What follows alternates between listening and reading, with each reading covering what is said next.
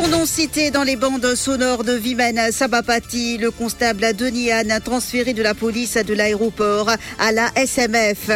Ces bandes sonores commentées par le Premier ministre au Parlement, l'argument de drug planting est devenu la nouvelle arme de certains pour discréditer certains policiers qui mettent en péril leur vie pour débarrasser la drogue de notre société, s'insurge Pravin Jugnot.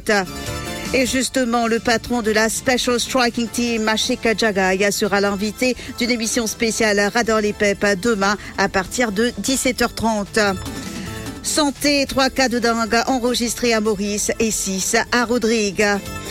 Après un cas de vol, un père accuse les officiers de la CID de Flac d'avoir tabassé son fils. Démolition du bâtiment Emmanuel Anctil, c'est moi qui ai suggéré cette appellation et c'est un pan de notre histoire qui disparaîtra, déplore Kalash Periag. Et à l'étranger, en Ukraine, trois morts et 25 blessés dans une frappe contre un immeuble d'habitation.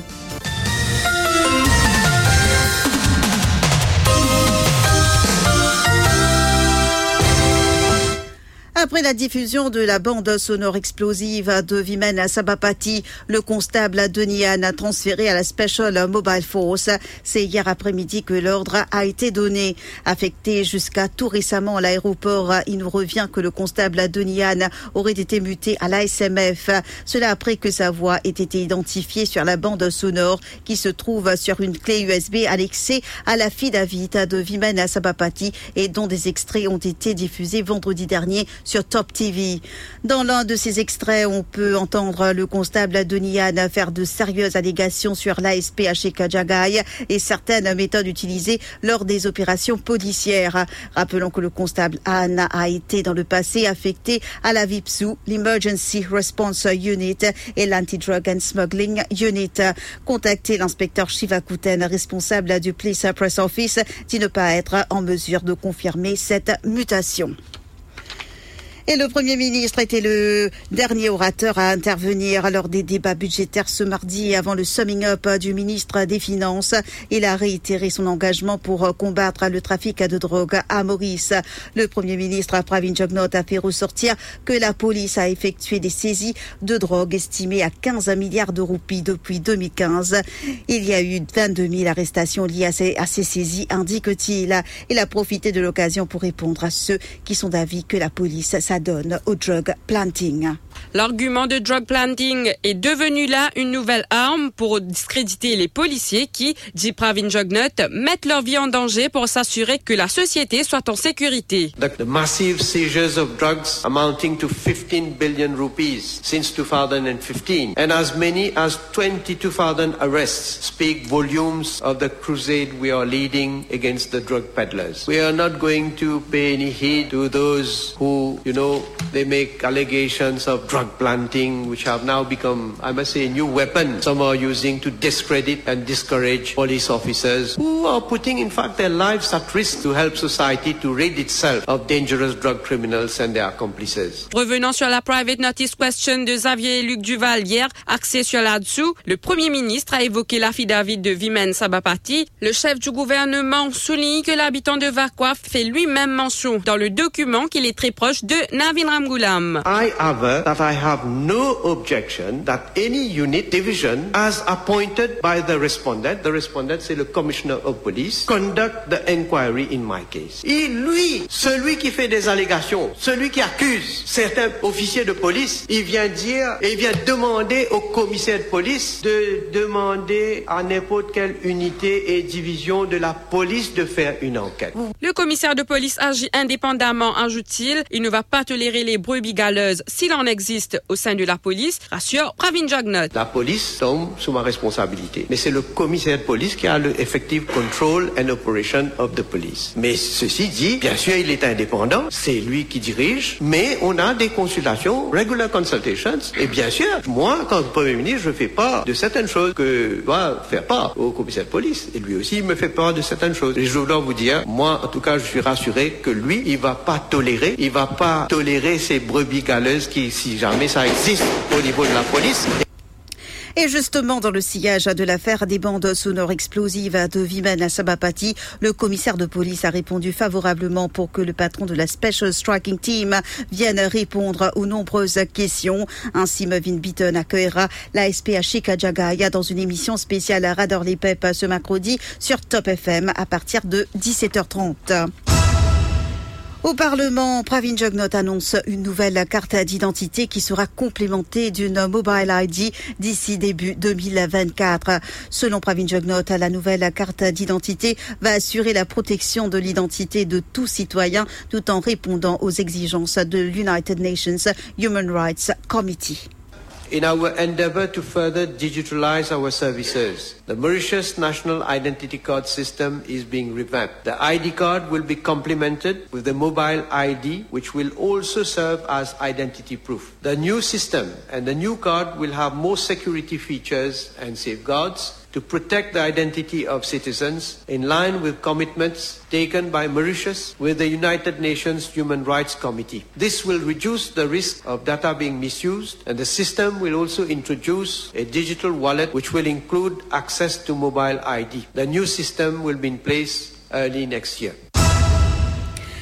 Évoquant les critiques autour de l'extended programme venant des différents intervenants de l'opposition, car le taux de l'échec euh, s'élève à quelque 97% pour 2022. Elle a une fois de plus défendu ce programme. Lila Davidouken, Lachumon est d'avis que même s'il y a un seul enfant qui réussisse, cela compte, car on aura sauvé un d'entre eux. Puis la ministre a souligné, je n'ai jamais fait de la politique sur le dos de mes enfants et je ne le ferai pas. Certains s'offusquent que j'ai trouvé satisfaction quand 71 élèves de l'extended programme ont pu réintégrer le regular stream.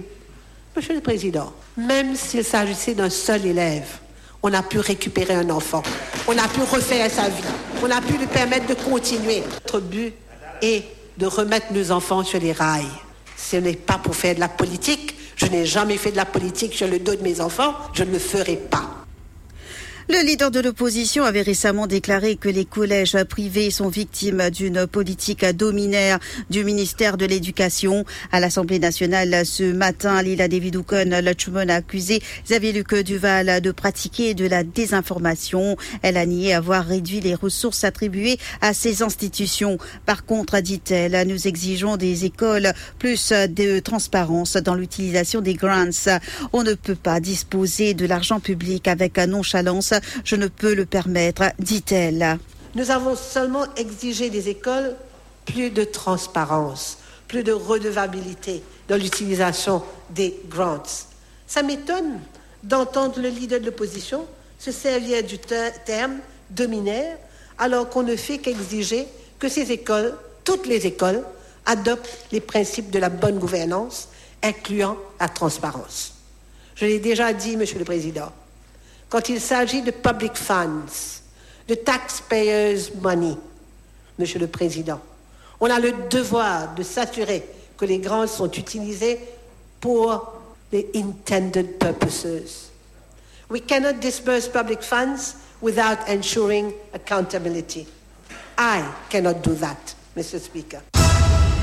Et après Lila David-Oukon, Lachumon, c'était au tour de Stephen Obigadou d'intervenir à l'Assemblée nationale ce mardi. Le Deputy Prime Minister estime que l'économie mauricienne est back on track. C'est ce message fort qui ressort du budget 2023-2024 pour le ministre. Ce dernier ajoute que la situation va vite retourner à la normale. Et commentant la situation dans des dossiers dont il a la charge, le ministre du Tourisme a soutenu que de janvier à mai 2023, le pays a plus de 500 000 touristes. De ce fait, dit-il, le taux de récupération est estimé à 92% mais uniquement pour les mois mai et avril 2023. Maurice a connu un taux de récupération de 100% indique le ministre toucher la barre d'un million de touristes en 2014. Et là, il y a une accélération extraordinaire qui fait que nous passons, nous frôlons 1,4 million de touristes en 2018. Dans cette période cruciale de 2014 à 2018 qui nous permet d'arriver à pratiquement 1,4 million de touristes. Mais au même titre, je demande à l'opposition de reconnaître l'impact du Covid qui fait qu'en 2021, nous tombons à 100, moins de 180 000 touristes. Nous sommes revenus aux années 70, Monsieur le Président. Le tourisme en 2021 représente 2% du PIB. Mais en 2022, nous sommes pratiquement à 1 million de touristes. De janvier à mai 2023, nous avons accueilli plus de 500 000 touristes, ce qui fait que le taux de récupération pour les cinq premiers mois de l'année est de 92% comparé au pré-Covid. Mais pour les mois d'avril et mai, nous avons fait mieux qu'avant le Covid. Plus de 100% de récupération. Trois cas de dengue ont été enregistrés à Maurice. Selon nos informations, il s'agirait d'un cas local et deux importés. Le cas local serait un habitant des Plaines Williams. À Rodrigue, le nombre de cas est passé à six. Rappelons que l'origine de la contamination serait un Rodrigué d'une trentaine d'années travaillant à Maurice et qui se serait rendu à Rodrigue. À son retour à Maurice, il a été testé positif à la dengue. Des exercices de fumigation ainsi que des tests aléatoires dans les hôpitaux et les centres de santé à Rodrigue et à Maurice ont alors été enclenchés. Face à, cette situation, plutôt, les autorités sanitaires rodriguaises et les équipes du ministère de la Santé travaillent en collaboration pour empêcher la propagation du virus. La surveillance des ports et des aéroports a également été renforcée. Et à suivre sur Top FM ce mardi après-midi, Zoom sur le secteur de la santé publique. Zahira Rada reçoit dans le Zoom Extra le député du Parti travailliste Eshan Jumon et l'ancien directeur des services de santé, le docteur Vassantra Gajadar, à partir de 17h30 ce mardi. À suivre également l'intervention du docteur Satish Boulel, ancien chef du département médico-légal. Vos appels au 213 à 77 77.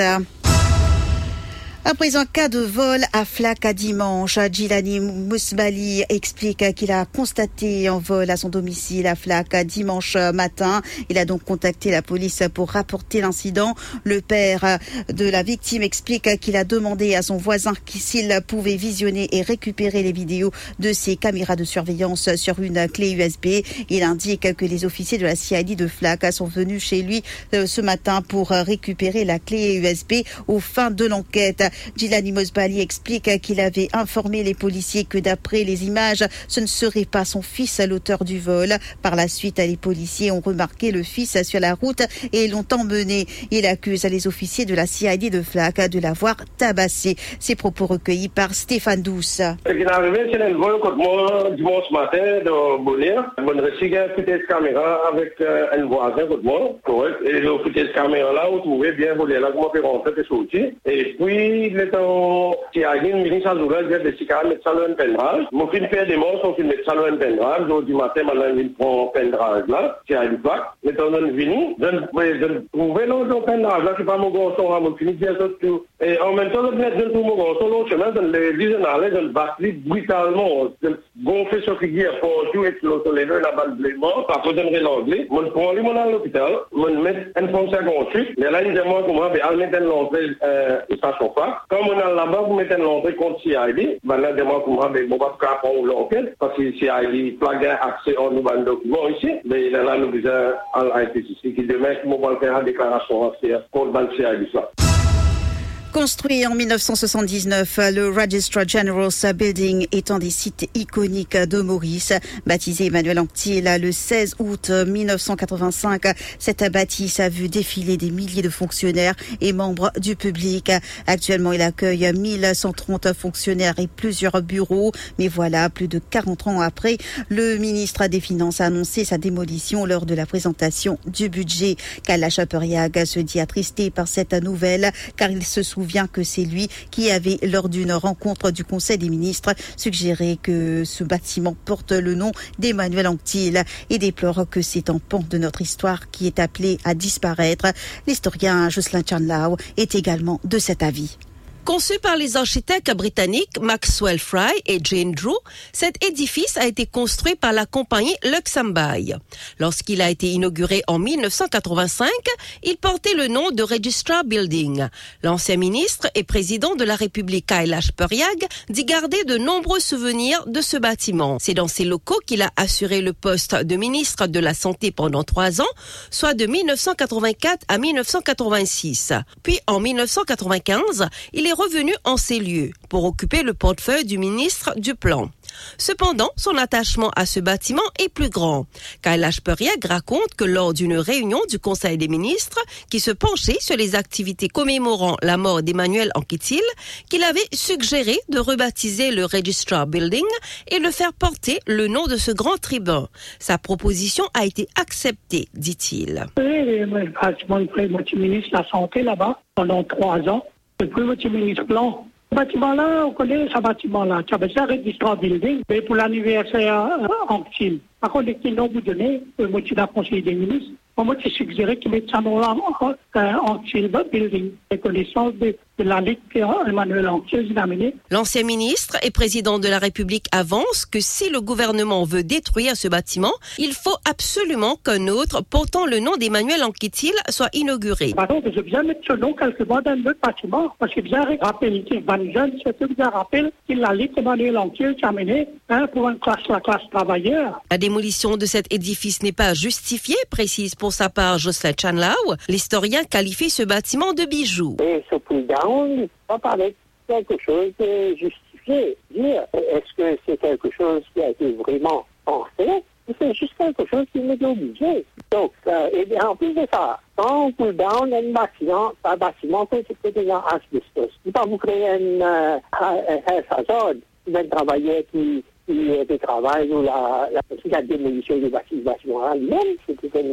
depuis que le ministre des Finances a annoncé lors du budget qu'il veut démolir le bâtiment Emmanuel Anquetil pour y aménager une petite forêt, il y a eu une levée de boucliers de tous bords.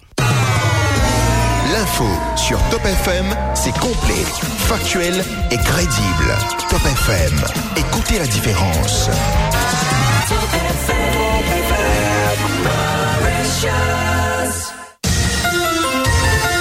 Give us three minutes and we'll give you the world. Un immeuble a été frappé de plein fouet par un missile qui a fait au moins trois morts et 25 blessés mardi avant l'aube dans le centre de l'Ukraine alors que Kiev a annoncé que son offensive dans le sud et l'est était mais progressé. Les autorités ukrainiennes ont également rapporté des frappes nocturnes russes à Kharkiv et à Kiev où est attendu dans la journée le directeur général de l'Agence internationale de l'énergie atomique Raphaël Grossi. Cette autre personne se trouverait encore sous les décombres selon le responsable de l'administration l'administration militaire de la ville. L'administration régionale a publié une photo de l'immeuble très endommagé et noirci par les flammes de la fumée s'échappant des étages. Les gouvernements canadiens et néerlandais ont officiellement déposé lundi une plainte contre le régime syrien devant la plus haute instance judiciaire de l'ONU pour torture. Selon le Canada et les Pays-Bas, il existe de nombreuses preuves que le régime syrien s'est livré à des violations systématiques et flagrantes des droits de la personne à l'encontre de son propre peuple. Les deux pays ont également demandé que la Cour internationale de justice ordonne des mesures provisoires pour que la Syrie cesse immédiatement la torture et les traitements cruels, inhumains et dégradants de son peuple.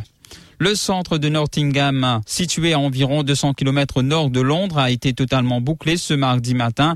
Trois personnes ont été tuées à plusieurs endroits de la ville du centre de l'Angleterre dans un incident tragique impliquant une camionnette, a annoncé la police locale. Un homme de 31 ans a été arrêté pour suspicion de meurtre après que trois personnes ont été tuées dans la ville, tandis que trois personnes blessées sont à l'hôpital après qu'une camionnette a tenté de les renverser, a annoncé la police du Nottinghamshire dans un communiqué. Trois attaques n'ont pour l'instant pas été déclarées comme terroristes, mais la police antiterroriste participe néanmoins à l'enquête, rapporte le Guardian.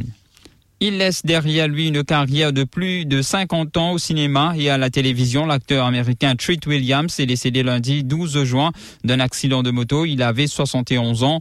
D'après les informations de la police de l'État du Vermont où a eu lieu l'accident, son véhicule est entré en collision avec un SUV. L'acteur a été éjecté de sa moto puis transporté par avion au centre médical d'Albany dans l'État de New York. Il n'a pas survécu à ses blessures. La police a précisé dans un communiqué que l'acteur porte un casque au moment de l'accident. Le comédien s'était fait connaître à partir des années 1970 où il avait débuté au cinéma avec un petit rôle dans le film Deadly Hero en 1979. Il tourne dans 1941 du réalisateur Steven Spielberg. C'est le film Hair, une comédie musicale adaptée au cinéma par Milos Forman la même année qui le révèle au grand public. Voilà, ce sera tout pour cette page internationale. On passe au rappel des titres.